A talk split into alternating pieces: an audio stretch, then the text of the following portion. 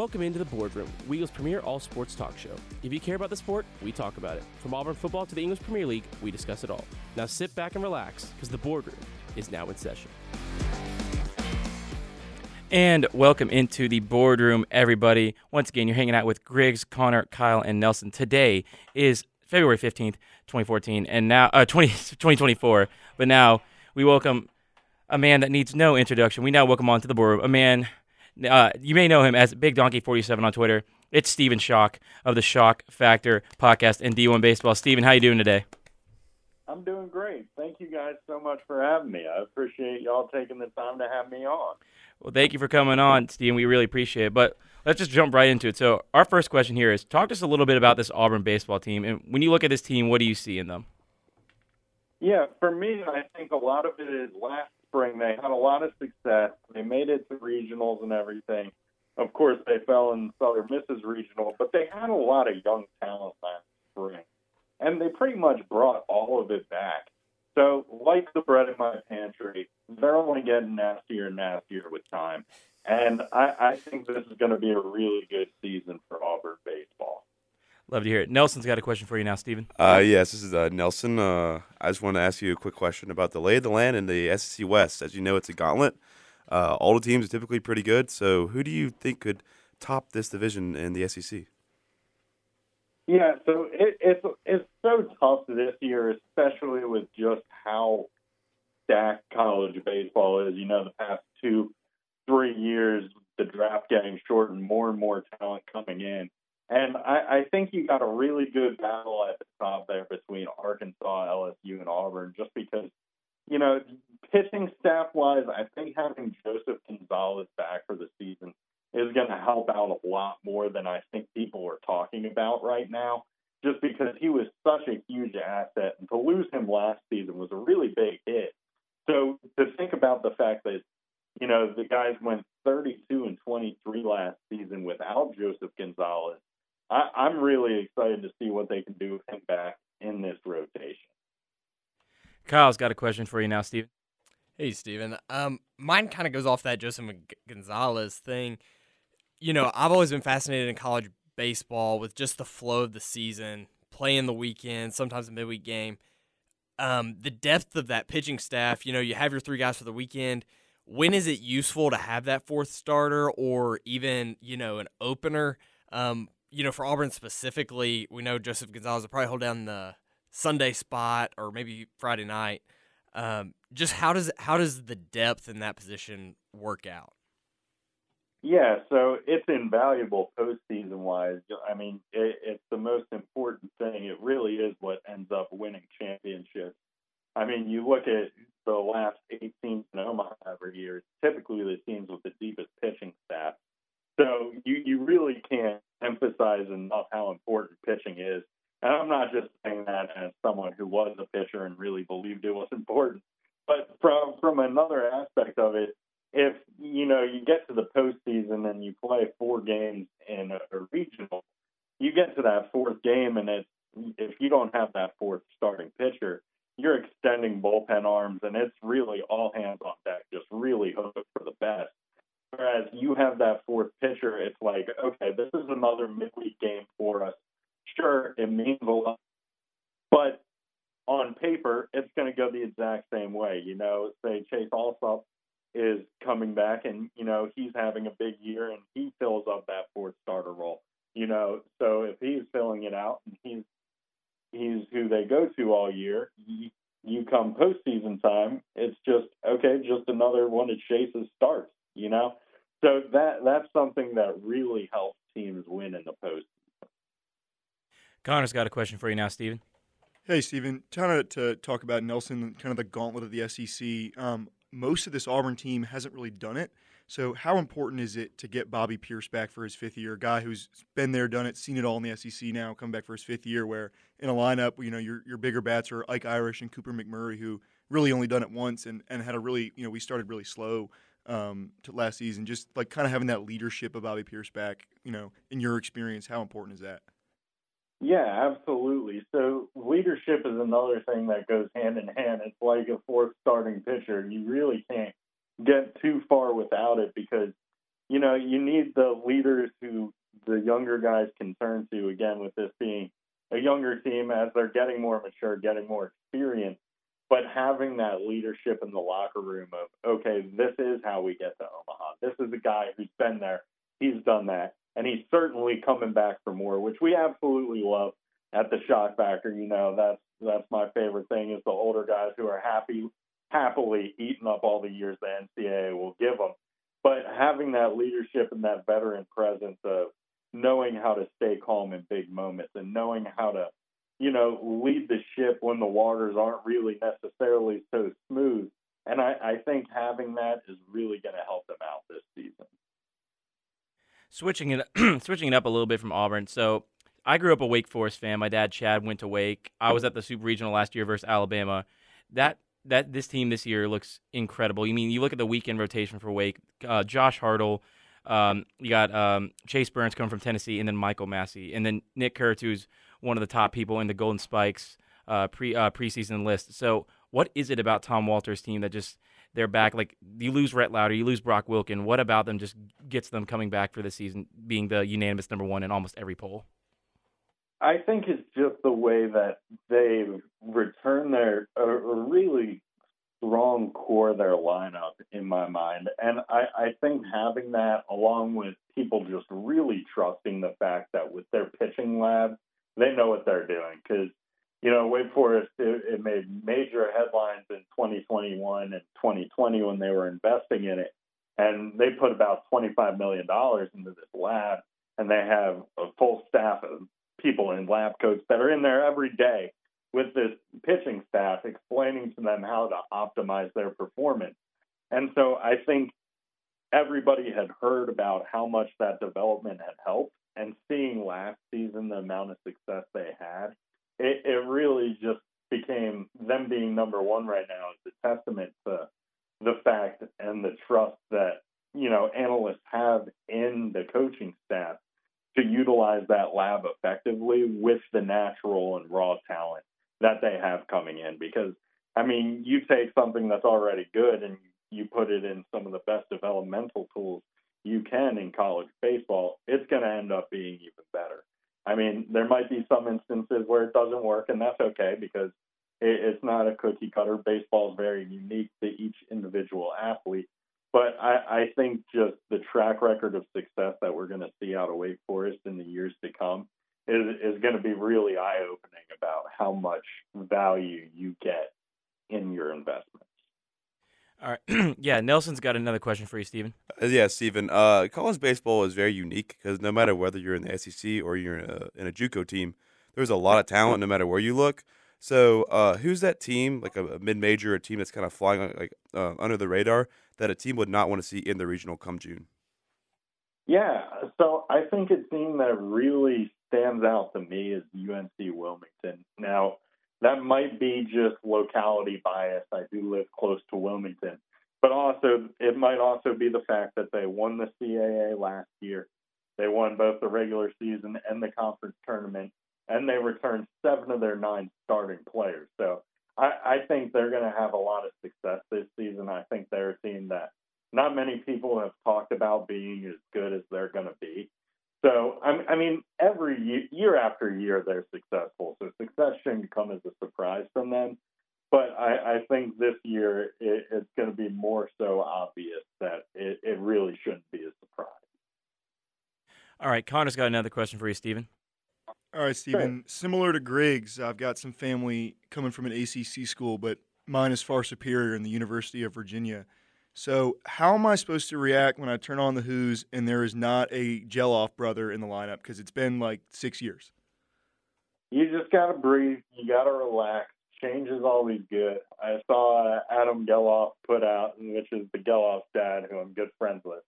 He put out it'll be like the first game in like 5,000 days that a Gelof hasn't been in the starting lineup, which is insane. I, I don't know if those are the accurate numbers. I don't know if that's what he tweeted or anything, but the point is, very long time. And you react perfectly fine because the thing about Coach Oak is he is always going to find people like the Gelofs. Now, granted, players like that are very hard to come by, but the recruiting trail Virginia takes it, it's just something that's going to happen. They are always going to end up finding someone who's going to make something happen. And, you know, it, it's just one of those things. This year, I think they're going with freshman Eric Becker, whose last name is not Gelof, but the kid can absolutely swing it. So it will be a change in the fact that the last name's different. But the good news is the name wasn't on the jersey to begin with. It might as well have been because we saw it all the time. But, you know, it, it, it'll be change. You'll be okay. Kyle's got another question for you, Stephen. Yes, talking a lot of ball here. Kind of wanted to go off the beat a little bit. Did you know that you have a Wikipedia page? I have a Wikipedia page. I did not know that. You do have a Wikipedia page. I, I'm I'm a researcher, analytics guy by heart. So I, you know, heard you're coming on. Had to had to look a little bit. The thing that stuck out to me is it said while you're you're in college, you were a landscaper as well, and you did a little DoorDash, um, which you know I, I've uh, you know, partaken as well occasionally. Um, and just wanted to see what that experience was like at Virginia, playing baseball with the schedule that that demands, and also doing things outside there. I mean, honestly, it was so much fun. Like, it, it was honestly a blast. So when I landscaped, I worked for a company.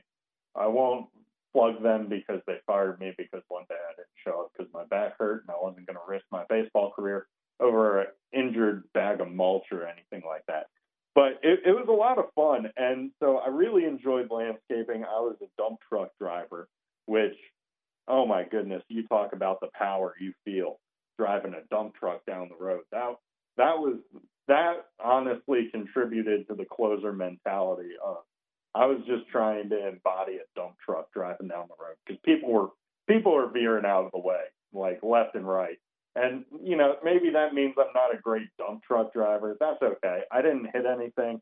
I always part I always backed in with it. I was really good with it. So that was fun. And then when that career came to an end and I picked up the DoorDash career, that was also a lot of fun because I personally I just really like road trips. I like driving around and listening to podcasts. So I would just totally space out till like 1 p.m. Like I would go to I would go to the field at three because I would do my classes online. And the way I did my online classes was this is a college hack if there's college students listening. Take the classes where they give you all the course load up front if they're online classes.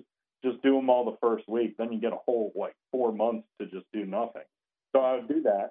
And then I would I would DoorDash in the morning, do the lunch rush, go to the field, do my baseball thing till about six.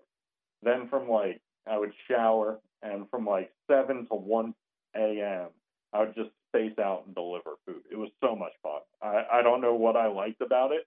I don't know what it was that was fun that I enjoyed, but it was a rush, and I, I can't recommend it enough. Man, that's awesome. That makes me appreciate, you know, the viral. We all know about the viral interview. It makes me appreciate that so much better. Just the depth of Stephen Schoch. I think Griggs has another question for you. Yeah, we'll end on this one, Stephen. Uh, first off, again, thank you so much for coming on. We really appreciate it. So it's a two-parter. Who do you think will win the Golden Spikes Award this year, and who do you have coming out of the Virginia Auburn matchup coming later this year? Ah, so tough for Golden Spikes. There's so much talent, but it's hard for me not to pick someone like Jack Caglianone right now, just because of the potential value he's going to add to the team.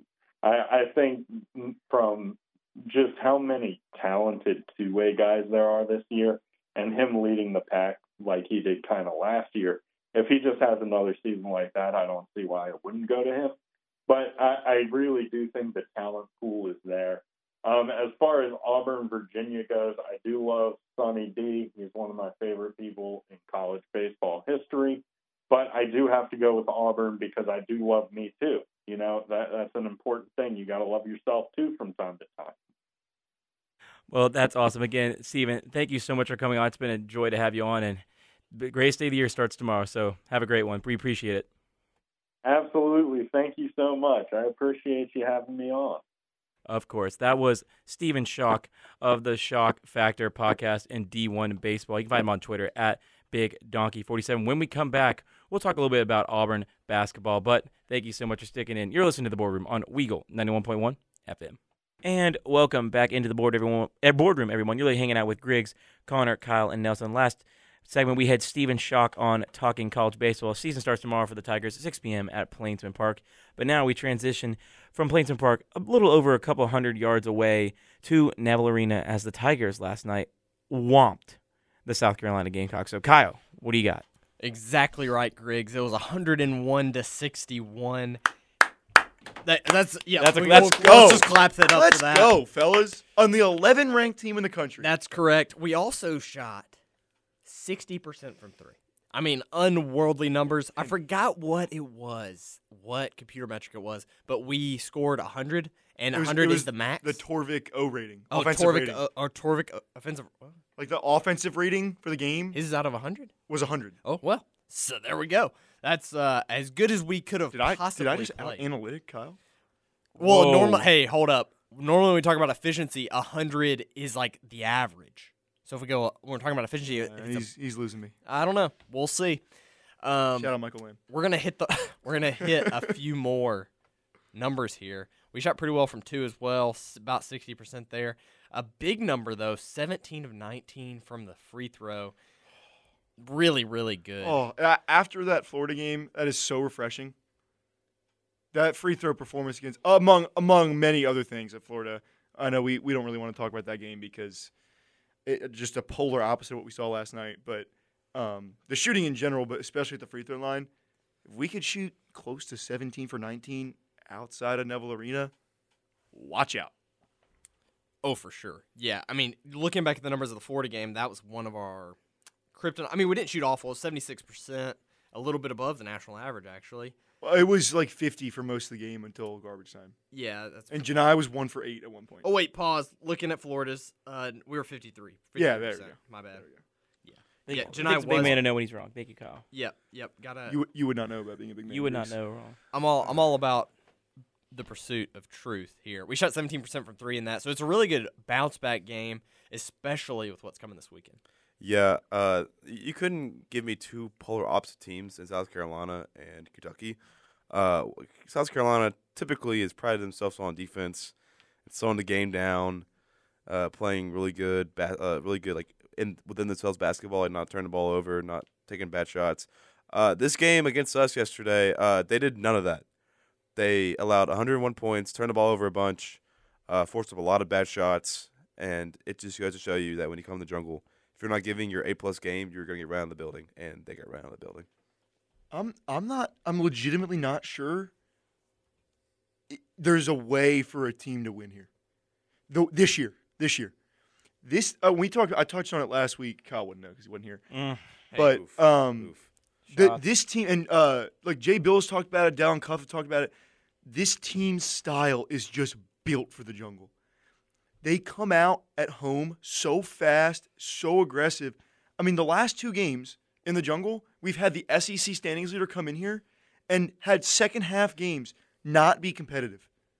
Like there was never a doubt whether we were going to swag surf. There was never a doubt. We were up 30 all the second half, and we were up 12 or more the entire second half against Alabama.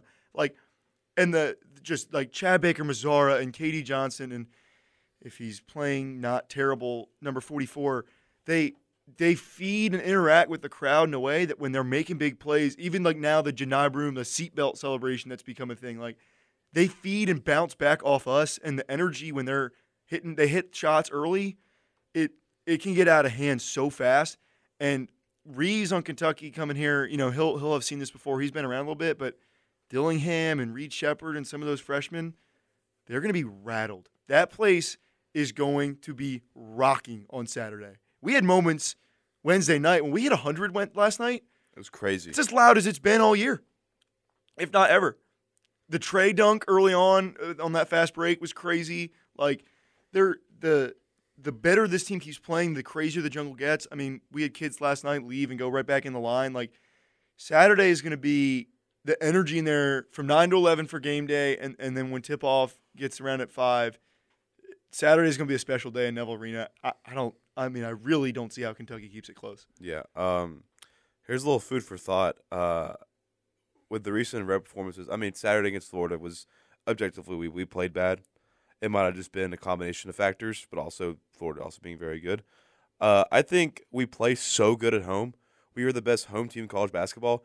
That anything that we do on the road will never be anywhere close to that. Makes us seem like we're that much worse remember- on the road. We have a we're Was that Ferg who brought that up today? Yes, it, we we we're top three in the in the SEC the last three years in our road record. No team is going to be perfect on the road. Well- we scored 91 in Oxford, and that place was rocking constantly. I mean, you're not going to play as well on the road. We've done well in neutral site games. We've played well on the road for the most part. Uh, it's you're not going to get the same thing nine in nine out. But people are constantly under the comments of posts from the SEC or March Madness about our game yesterday, saying we're Neville merchants. We're better than most every team in the country on the road and on neutral sites, and we're going to show that in a tournament. People are going to shut out their mouths about it. So let's let's go prove that. I mean, first of all, not every team is as good as home as us, right? You can every every team is a quote unquote home court merchant, right? Kansas had beat killed Houston at home, and on Monday they got trounced in Lubbock. So like winning on the road this year is harder than it's ever been. And Auburn at home, Auburn at a neutral site is a really freaking good basketball team. I think we're like efficiency They're so- we're like fifth. We the have the number. neutral just thought- we're talking about that Ferg tweet. Combined neutral and road record, Auburn has the best in the SEC. South Carolina walked into Thompson Boling Arena in Knoxville and beat Tennessee. They walked in here with bruises all over their body and left, losing by 40. That is the largest margin of victory in a top 15 matchup since the Final Four in 2016 when Villanova beat Oklahoma. Eight years. That's the largest program ranked win in Auburn history. That is not that. I, know that they're a metric team and there's 11, but and and we can kind of wrap up on the South Carolina game. Like that. That's that doesn't just happen. That's not just Neville Arena. That's us being really really good. Yeah, we've slipped up on the road a couple games. I, I, the Florida game is an anomaly for me. It's an outlier. It's an outlier. outlier. The other road games, it's not like we never we never had energy. Like we went down big at Bama and Ole Miss and came back and tied those games in both. Florida, it just wasn't competitive from the start.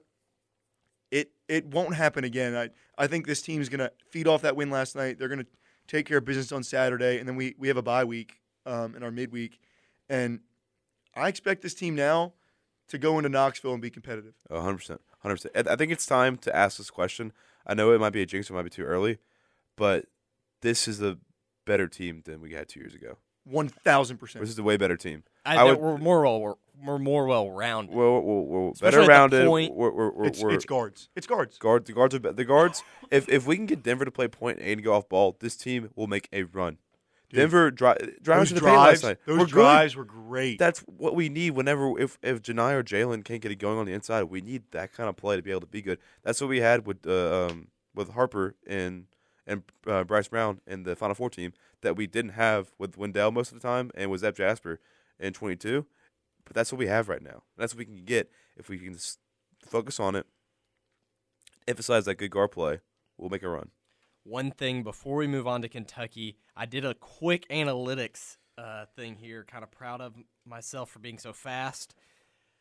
Point splits, home and away. We averaged 73 points on offense per game away, 86 at home. Away, the opponent averages 69 points. We average 64. So I, I, I don't, you know, I didn't do a statistical test to say that there's significance yet, but I bet there is. Um, so I think there is something to that playing on the road. I don't know if that's nationwide. KenPom, he has a newsletter. Uh, last week he put something out saying that maybe we're kind of exaggerating um, the whole home team advantage this year. Maybe Auburn has something that other teams don't have. Maybe we're not as great on the road. I don't know. I think I think it's too close to tell, and I think we'll be okay on neutral court when it matters. I don't. uh, These games don't really care away at Tennessee. Don't care when we get on neutral court and it matters. the the the haters have been constantly chirping that, oh well, Auburn's not going to get to play tournament games in Neville Arena. Uh, newsflash: they're not going to have to play them in Gainesville or Tuscaloosa or Starkville either. Exactly. They're neutral sites, and in case you haven't noticed, the Auburn family travels.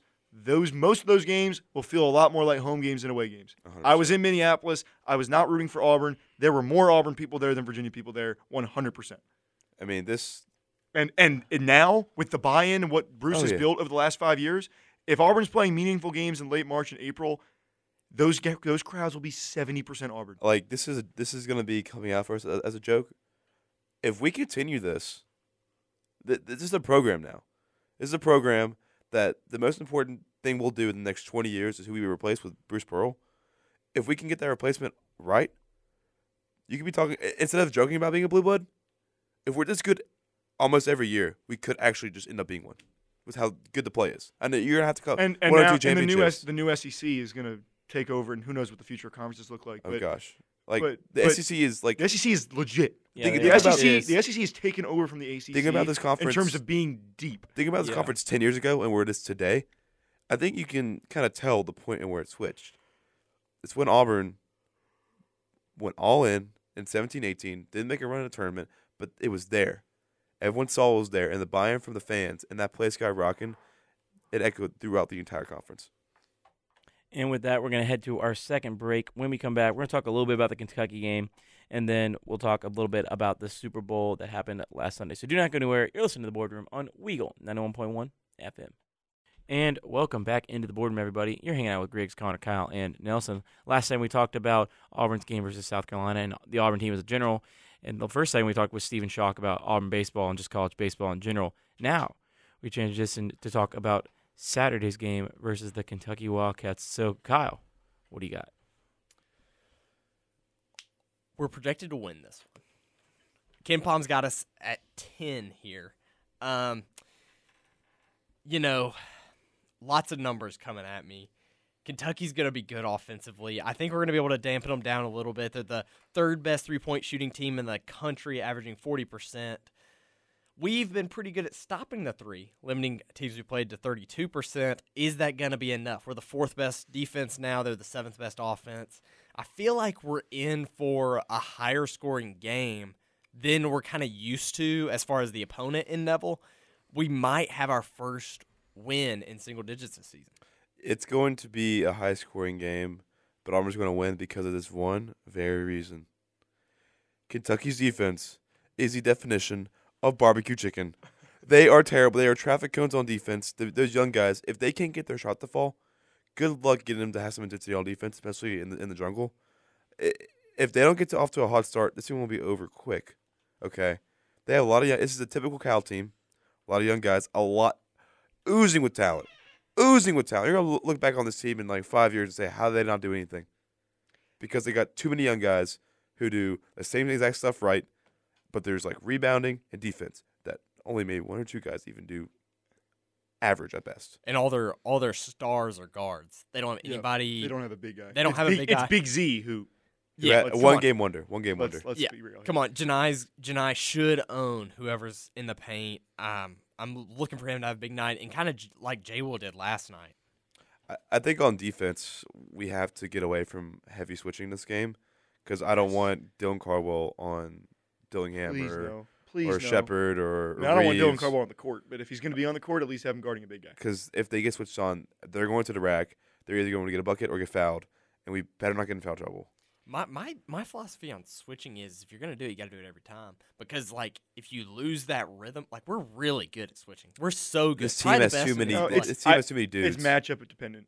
I, I, It's matchup dependent. I don't know. I think I think if you're playing, if you're whole- playing a team that only really has like one guard, you can you can do it. Like but it Well, was. it- It let's was bad drop to against. we also we drop to have we have guys like KD Johnson can fight through a freaking screen. Yeah, That, that's that's a big Denver boy. and Denver and KD Denver can Denver and KD screens. can run through some screens. Now Aiden, help him No, out and switch. Yeah, yeah. Um, to Nelson's point about Kentucky's defense, South Carolina hadn't given up 80 all year, and they got 101 dropped on them in Neville. Kentucky, this we we might have 60 points at halftime. Like if we come out shooting like we did, we might have 60 points at halftime. And I've got a, I've got a hot take that I'm looking for some feedback on. I think this might be John Calipari's last game in Neville Arena as Kentucky not- head that's coach. not a- If if if they are like They're- a seven or eight seed, they're scorching, but Dude, they're, they're it's not scorching. they're scorching. kind of melting down. But the state of Kentucky's mainly focused on what's going on at Dude, the they- KFC Yum Center, really, they- in terms of head coaching right now. They have lost. I think it's three in a row, or three out of four. four in a row at home. Four in a row now. I think it's four in a row. I thought it No, was no, no. They beat four. Ole. Miss the other night. They beat Ole Miss. It was in a row, three out of four. They lost three out of four games in Rupp. That hadn't been done in 50 years. I don't They think it's ever been done since they, They opened the lost. building. They lost three in a row for the first time in Yeah, in I mean building history. Gonzaga is not guaranteed to be a tournament team, They're and on the walked into, bubble. walked into Rupp and beat them. Tennessee walked in there and boat raced them. What was the other loss? Florida. Florida. Florida. And Overtime. Florida beat them on the road. Florida, So- good team. Florida, good team. Florida is a good team, but man, the people in Lexington, you lose you lose that many games at home. I mean, look what the Blue Bloods of the SEC are doing at home right now. Oh yeah. Oh yeah. And you compare it to that, like, and it's not necessarily all Calipari's fault. The the competition in the SEC has gotten better. Like we said, like the SEC is a legit basketball conference now. But when Cal took this job, it was Kentucky and it was everybody else. And they had he had the team that went, won the ring with Anthony Davis and Hornets legend Michael Kidd Gilchrist. Oh, don't you dare. Um, and, and that and then he had the crazy 38 0 team that, that lost in the Final Four. Since then, I mean, he had the team that lost to Auburn in the Elite Eight. Like it's it's been a little bit. They're not an overly patient crowd. I I think they might make a run at Mr. Nate Oates. And they They're- have a they have a few more tough ones on the schedule, and they still yeah, like they're us, they may not make the tournament. They're if they they lose if they get It's their just they got butt those, kicked in Neville. they got those non-con wins. Didn't they beat North Carolina? They did beat North Carolina, but they they they're gonna get in. they're They're not. They're gonna not going to. they're, They're not. two bad losses. They're an Auburn loss and another bad loss away from being a bubble team right now. They've had some bad losses. They've had like what was it? Where does Lunardi have them right now? Let me check. I think these they're they were a nine the last time I checked. I mean, I think it's the best Calipari teams in the last three or four years have been ones who have had senior guards and senior play with Sheboy and Wheeler. That was a good team. I thought the team that beat that lost to St. Peter's was a That was- legitimate that national was- title. they team. were That was yeah, that was that team. team. that was 21. Yeah. But that's what Cal Calipari's always done. That's what always will do. They've hit their ceiling with Calipari and they know it, but they just are constantly getting in stars because of the brand. Right. That you, you, Oh, you yeah. can't unless they he falls apart like he is doing right now. You cannot reasonably fire him. Now they have standards and they are pa- they are very impatient.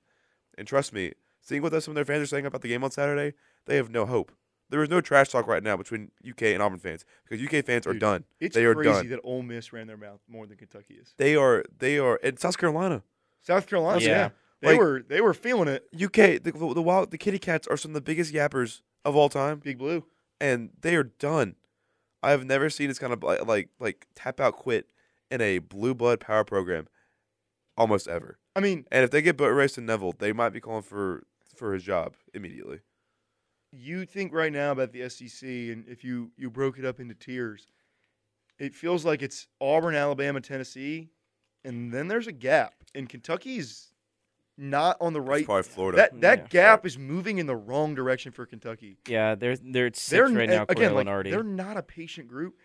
If are, and- are and- they the Auburn? Are they if, the Auburn if, football? if your basketball? guys Oates and, and listen, uh, as much as I dislike him and how he handled all that He's situation last year, he's a really good coach and he's proven in the SEC. Ohio State, like there's some big programs that are gonna have open. UCLA might be open. Louisville definitely. Louisville's 100 percent gonna make a run at him. Like if you have identified Oates as if Mitch Barnhart identifies him as a guy that can be really successful at Kentucky, you're gonna have to make that move now yeah, because he's not. Oates is not staying in Alabama because they won't build that facility and they don't care about basketball. He'll always be the second second fiddle to even with Kalen DeBoer there. He'll be second fiddle no matter what. Uh, and I think I saw this on Twitter, uh, uh, courtesy to Truly Donovan. Um, same thing as in football. If you're behind the curve right now, you have to move on right now because March 18th, when that portal opens, Yep, you have to be on it immediately, or else you're gonna fall behind. hundred percent. All right, let's go ahead and transition into some Super Bowl talk, and then our last segment will be the picks at the end. So, Kyle, the Super Bowl. Super Bowl. It was a good one. Probably Yep. one of the best ones to watch. First half, a little bit of a snooze. yeah, a little little snoozer. Uh, Usher woke us up with an incredible halftime performance. That was good. Really good. I was Mid Ah, vocals, vocals across the board was quite a show. Vocals across the board were We're poor. great. Alicia He has a great Keys, voice. Alicia Keys' voice crack had to be She edited missed, out. She missed It one. had to be edited out note. by the She NFL. one note. She missed one note. I, I'm an Alicia she killed guy. the rest of. I'm them. an Alicia guy. It didn't really start for me until until uh, Lil Jon turned up. Yeah, that was a good one. Went to overtime. The Chiefs win. You know, I saw it coming. It's just, yeah. it's just. was there Oh, ever yeah, really no. doubt? no. No. This game, No. Niners had the ball, went to overtime, brand new ball game. Even before that coin flip, and the Niners and Kyle Shanahan making one of the most egregious coaching errors Now- in the NFL. No, I, don't- I, I don't. I don't. There was never any doubt that the Chiefs were going to win that game. But but the idea of giving Mahomes the ball with a chance to win the game It's is dumb. insane. especially you kick, the, you, kick, Insane. you kick the field goal right, and they don't block on that third down in, in overtime. They the kicked the field goal. They did not block. the, they they, made the decision to let Mahomes have the ball with a chance to win the game, and then they scapegoat Steve Wilks and fire him this week. Oh, oh yeah, Disgusting. that's nasty. I talked last week. My hate, my hatred for Kyle Shanahan is always going to be around. Love, I love seeing this meltdown from Kyle Shanahan. Like Because Steve Wilks was not the problem. No, They, they shut down the last. Like think about what they Dude, did to the Lions. look what, they, they, did. held Patrick Mahomes to. If Dre Greenlaw didn't have voodoo magic done on him What- and, what did and, they have, and 19 points? Achilles right onto the field, Did the they Chiefs- would have shut him down. Did the Chiefs Yeah, have 19 Mahomes points? scored two 19. touchdowns. Yeah, it was 19 Mahomes 19 going scored two touchdowns, and one of the touchdowns was given to him at the 16th yard line. Yeah. The Niners defense clamped Mahomes for 60 minutes. If if maybe maybe if you were relying on Mr. Relevant as your quarterback and uh, actually Game manager know, confirmed. you know giving more of your players the ball, um, Deebo Samuel eleven targets, three receptions, uh, bum. like there are so many ways. This game went exactly as I said two weeks or last week on the show, where the 49ers were by far the best team, but will find ways to lose. On the flip side, the Chiefs were the worst team in this in this Super Bowl, but they find ways to win, whether it is by game planning or voodoo magic, having a player tears Achilles running onto the field. Like there were there was things in this game where I just knew I knew there was no chance the 49ers had a chance. The Chiefs were going to do this the entire time, and and and when it went into overtime, it was it was over. It was toast. It, we, we saw it once in Tampa to Tom Brady. Other than that, how can you bet against Patrick Mahomes in the playoffs? Like going forward, this was this was the year. They're gonna go out now. They might lose Chris Jones and they might lose L'Jarius Sneed. Like they're gonna have some defensive issues. They're gonna go out and get a receiver with their first round pick and might spend some money on them. Like they're gonna be better next year than they were this year. And guess what? They're not losing their coordinators. They may bring the enemy back. Like this staff is keep they're keeping them intact. Brett Veach has done an insanely good job of putting this roster together. Like, uh, th- they're going to be the Patriots. Uh, yeah, as quoted from one of my favorite movies of all time, Megamind. Uh, there's not a hero. They're hashtag under new management. Uh, the Patriots, whenever the dynasty ended, everyone thought the world was saved. You know, the Buccaneers won uh, a ring. Uh, the Chiefs won a ring in 2020. Everyone thought it was a new, a fresh new face. Lo and behold, they're just new Patriots all over again. Now Andy Reid is getting It's up the there mega, in age, The Mega Mind. and, and and their and their dynasty might not be as long as the Patriots was, but this is the dynasty. Everyone is chasing the Chiefs, no matter who they have or how how they might be a wild card uh, in the playoffs. They're gonna make a run. Andy, gonna Reid, happen. Andy Reid must have won a Super Bowl everywhere he went, right? He did not.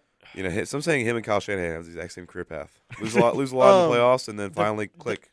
The biggest thing I think we've learned from this whole dynasty thing in the NFL is I think we finally found the Krabby Patty formula.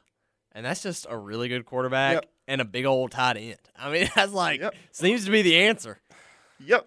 And, and 93 yards. Travis Kelce listen, had 93 yards. it's like we go into this offseason and uh, like the today there was talk about the Seahawks keeping Geno Smith and like the Giants, the Giants Young. potentially drafting someone over Daniel Jones. This is a league where you either got the guy or you don't.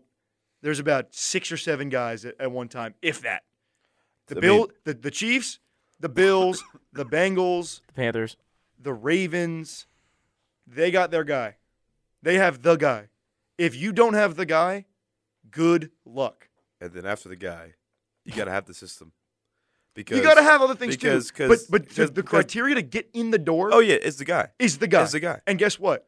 It's it's not haterade. Paying Jalen Hurts forty mil, he ain't the guy. Exactly. Daniel Jones paying all that money ain't the guy. Like Matt Stafford is sort of the guy still, maybe, but like Justin and Herbert. and There's like six Herbert guys that- Herbert maybe the guy. I think C.J. Stroud's going to be the guy, but like there's 32 teams, and I as a Commanders fan, it's like infuriating because we've been stuck in purgatory for 20 years, but like so are 20 other teams. And you got to go into this draft process with with Caleb, Jayden Daniels, and Drake Maye. If you don't think one of those three is the guy, trade back. And with that, we're going to head to our final break of the show. When we come back, we got some picks to give out. We're going to talk about some of our picks so far last week and more. We're going to wrap up the show. So do not go anywhere. Last segment of the show is coming up next. You're listening to The Boardroom on Weagle 91.1 FM. And welcome back into the boardroom, everyone. You're hanging out with Nelson, Kyle, Connor, and Griggs. Last time we talked about Auburn versus Kentucky this Saturday, last Saturday's Super Bowl, and now it's time for what we do every week It is our pick'em segment. So, Kyle, you've been gone for two weeks, but you've, I'm imagining you kept up with the results. Yes, so I've listened to the show the past two weeks to keep up with what's going on. I sent the results to Connor last week. Listen to yester or last week's episode yesterday to get those in, and I've got some good news for everyone. Yeah, How about the, that? the, Auburn game. Um, the well, so I saved you guys Yeah, from for- yeah, a by board not game picking- unanimous pick. Yeah, yeah. Um, I saved you guys. Wait, You're are welcome. you saying you picked Florida? Yes, I did pick That's a smart move. Um, smart move. Were any of us notified of that pick? Can anybody confirm that pick was made before the game? We'll, we'll listen back to the tapes. I think we're gonna Whoa, have to. whoa, whoa, I think we're gonna have whoa. to nullify You that know, one. Hey, all right. We'll rewind the tapes. Just continue. I, I think I told Emily at one point. We'll we'll clarify. oh yeah, she's gonna have your We'll back. clarify. Emily, don't don't pick Okay. Um. good news. Good news for everyone. Uh, good news for Kyle. Uh, he won last week. Good news for Connor and Nelson. They did not come in last place. Let's go. Good news for Griggs. I'm last place. Tied with Matthew though, so I mean you have a little oh. consolation down there. Matthew, uh, one-off appearance on the boardroom with one of the worst weeks of all time. um, Matthew, please come back and redeem yourself much one day. much like his run as DSP president, it was a disaster. Oh, Oh wow. didn't, didn't go very well. Another thing we had finished this week was the college basketball fantasy we started a few weeks ago, Oh boy. and it Feels got a little got a little out of hand. Let's say uh, points through the roof. I didn't realize how many points we were going to accrue. Connor wins it three points, 950 fantasy points. I'm going to get second place with 844. Griggs with 835. Close one there for second. And Nelson, I'm sorry, bud. Uh, last place, 736. I take it almost on a hundred behind me, but It's I could have been so, first. It's If just Bill so Self, lonely at the if top. Bill Self did not want to go play coach the sole Samsung Tigers every time they played on the road, Yeah, that's tough. Bum, bum, bum, bum. That was fun. I'm glad we did that. We should do Yeah, that that with was like some other sports. We should do that going into March Madness. Hey, Ooh, hey, that'd be a and that then you got to figure out how long you think the You're players right. are go. Oh, that's Right. That's, uh, that's and a the good points one. stop for that player once they're done. Yeah. Correct. Yeah, Yeah. that's a good one. Yeah, All right, it's going. All right, here we go. this week. Well, I'm, I'm gonna get bring uh, leaderboard update. Yes, leaderboard of update. course. I have to get there. Um, Connor's still in first with 46. Kyle's in second with 44, and we have a gap beginning to form. Nelson with 38 and Griggs with 37. it, it's it's getting Wow. it's getting cold up here, fellas. wow. It's getting cold. Hey, The- I, I, so if, if you, Well, Connor, if you haven't heard, if you're the five people that haven't heard from us, Kyle and I sit next to each other watching the show. The this side of the boardroom, it feels like the the ball knowledge is a little bit heavier over Hey, here. hey. Oh, you also have to remember hey. Connor single-handedly starter. Only- cheated himself into getting a tie for the Sports Analytics Club Did pick'em not. by Exactly, opening exactly. it back up. and I openly and I openly state that I don't pick with my my brain. I pick with my heart because I like to do it. Vibes. So I don't I don't really care. And I do both. I, As, I, I as do Nelson, not care. As Nelson once said on the intramural field, get a brain, bro. Yeah, exactly. you don't Well- you don't always need a brain. Well, that- matters. That's pretty much it. Uh, we went one and one in board unanimous picks, fourteen and eight total, still looking good. But this week, two p.m. Saturday, Marquette against UConn. UConn is favored by seven and a half. It's two p.m. in Connecticut. Hartford? Is it in Hartford? I think it's Hartford. Um, it's a big, big game from Big East implications. Big one. Uh, I think UConn's going to win this game, but I think this will be a hashtag Marquette cover. So, give me the spread for Marquette with this pick. Uh, I'll make it quick. I'm gonna go UConn. They're the far and away best team in this con- in the country. They should be able to handle Marquette, especially since UConn's playing at home. I think the longest active streak besides I think Drake in college basketball. I was checking that today, see where Auburn was. But yeah, I'm gonna go with UConn. What was the points again? Seven and a half. Seven Yeah, I'm gonna go with UConn. Um, I I straight up hate this Marquette team. I dislike Shaka Smart. Tyler Kolek is super annoying, and uh, I'm gonna take a page out of Nelson's book here. Shockingly, because as you just heard, it's not very successful. But um, I'm gonna pick off vibes, and I just don't like Marquette, so I'm gonna take UConn. Shout out uh, DSP Riley, UConn fan. DSP Riley. Um. So when we did, we did at one point, like a couple weeks ago, we did uh like fraud watch sleeper. Yeah, sleeper picks. Uh, Marquette was Griggs's fraud watch, and then they were my sleeper pick. I feel like it's just poetic You got to ride with almost. them. You got to ride Gotta ride with Marquette Exactly. here. What a I mean, beast. I'm not the Respect. biggest Shaka Smart fan, but I love the brand of basketball they play. I will say Shaka that- Smart that- and super Buzz. Williams, get off the court. You are not a player. I- Stay off the court. my brother in Christ. But, uh, Shaka Smart is a. I will say about I will say about what I said about Shaka Smart Marquette was like they were going through a really bad lull at the start Yeah, of they're the back. conference. They're back. now, yes, but that clear, time clear number two in the Big East. clear without question, clear as day. They're not. But- They're not winning this game, But they're not They might cover. Especially UConn. If UConn's not in that conference, sure, they are winning that conference easy. But Oh yeah, the the you know UConn is thirteen and one in the conference. Marquette's ten and three. Creighton is the closest at nine and five. Tied with Seton Hall.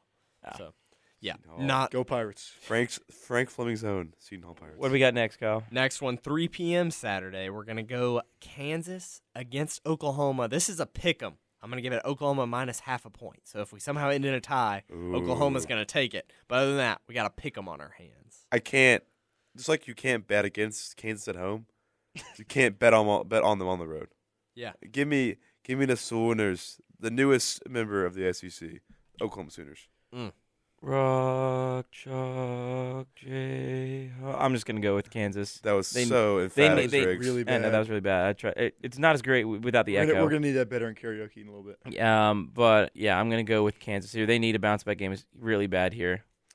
Both of these teams are coming off getting waxed. Uh, Oklahoma lost in Waco by 17 uh, on Tuesday. Hey, to the I- Baylor Bears, who are hashtag good. Baylor Bears are very good. Um, I'm not a huge believer in either one of these teams, but if I'm gonna go with one, I'll go with Kansas in the hope that Kevin McCullar can play. Because I think if Kevin McCullar's active, that line will shift a little bit. Yeah, I have no clue on his statuses, which is kind of like the hardest part of this whole question. I think we're gonna have after the festivities that were undertaken in Lubbock um, couple days ago. I think Kansas is gonna come out with a fire, a little passion, a little Bill Self fighting for them. Um, this is a big road win. It's a big road game in the Big Twelve. Taking Kansas as well. Standing alone. Per That's usual. right. That's right. Last game. You forgot the Berg Bowl. That's the last game. Oh! We've got another boardroom bowl at 11 a.m. Bright and early. You change. I don't know what channel it's on. You change. We're still gonna be in the We arena. will, College- we will be in the arena. you change from college game day to this beautiful Is it. CW ACC Network? I don't know. One of them. CW. Matt Amos, can we get the CW on the jumbotron while we are shakering, while we are putting shakers and outlive shirts Yep. on the seats? That's right. It's going to be a, a beautiful day of mediocre ACC basketball. Wake Forest at Virginia. I'm also calling this a pick 'em. Virginia minus half a point. So in the event of a tie, Virginia will win. They say who's But who's that's pretty uh, who's It's Wake, who's it's home? Wake, Virginia. Wake at in, Virginia. in in Seville. Okay. In Seville. Okay. Remember, we just had Stephen Schoch on. And just remember that Virginia is now they have a one game losing streak at home. Um, this is a To Pittsburgh. this is a ter- This is a. I, no matter who I pick, I'm gonna just not like. Um, but I also want to be right because I also want to try to to to bridge this gap. Um, this team makes me want to claw my eyes out every time I watch them play. But for the first time in years, I feel like the, that, that like once in a blue moon, they can actually score the basketball. And I'm talking about way Virginia. I'm talking about Virginia. Um, don't like them, but to honor the legend, Steve, to honor the legend, Stephen Schoch, I give me the Cavaliers. I'm gonna go to Kyle first, and me and Connor can go a little bit longer. Yeah, we're for about to out sure. of time. Okay, yeah, I'm gonna ride with Stephen Schoch and the Virginia Cavaliers. They are, fun fact, they are one of the slowest teams in college basketball with an adjusted uh, tempo of 60 possessions per game. And I Not a for, lot. I for one am surprised at that one. Very Greg, slow. Griggs, you want to go first? No, because you're gonna go longer. I'm gonna go shorter. Go. Oh, you're used to going shorter. Um, listen, this Virginia team, I was all the way out. Saw them in Fort Myers, get trounced by Wisconsin. I was like, this is this is this is not the team this year. They hadn't rebounded. They they started ACC play awful. Got boat raced in South Bend to one of the worst teams in all basketball. And then they reeled off eight in a row, and they started to look pretty good. They got back in the AP poll, solidified themselves as should be in the tournament. And then Monday night threw up an absolute dud in JPJ against the Pitt Panthers. Looked awful, so bad. But Oh, that was loud. Oh, Oh, Connor. my ears. a new eight-game win streak starts in Charlottesville. turn it The yeah, I have to turn it down. Virginia Cavaliers, the Who's, will take care of business and boat race the Demon Deacons. Vintage Darius Thompson performance, buzzer beater, Isaac McKneely off the glass to win the game. Gosh, you might just blowing out our speakers. Yeah, sorry to headphone wearers Yeah, sorry everywhere. about that. I'm not. Uh, Connor. He's never sorry, but Wahoo there's a team this year who's already beat Virginia once by 18 points. Can anyone tell me besides Connor who that team was? I think it sings Wake Forest. That would be correct. The Wake Forest Demon Deacons hard, hard to beat a de- team twice. destroyed the Virginia Cavaliers 47 at the points. Joel, and I think they're going to be able to, especially as the underdogs. No one believes in us. Connor, you heard Connor scream through your headphones. They don't believe. He doesn't believe in the Demon Deacons. But I'm going to give me the Demon Deacons because if that offense catches on fire from three, what is that defense going to do? Nothing because they can't. Oh yeah, the Virginia defense notoriously struggles. That's under Tony Bennett. That's right. That's right. Yes, because they, they surely didn't. They didn't just lose to Pitt, right, at home.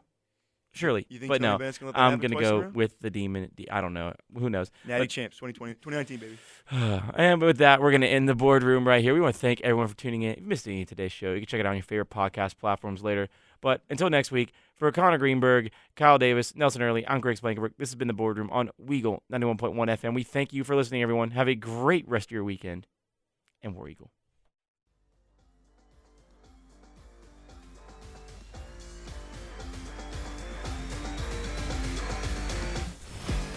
Thank you for joining us for this session of the Boardroom on Weagle 91.1 FM. If you missed any of today's show, you can listen back to the show on your favorite podcast platform. Thanks again for listening. We will see you next week, and this meeting in the Boardroom is officially adjourned.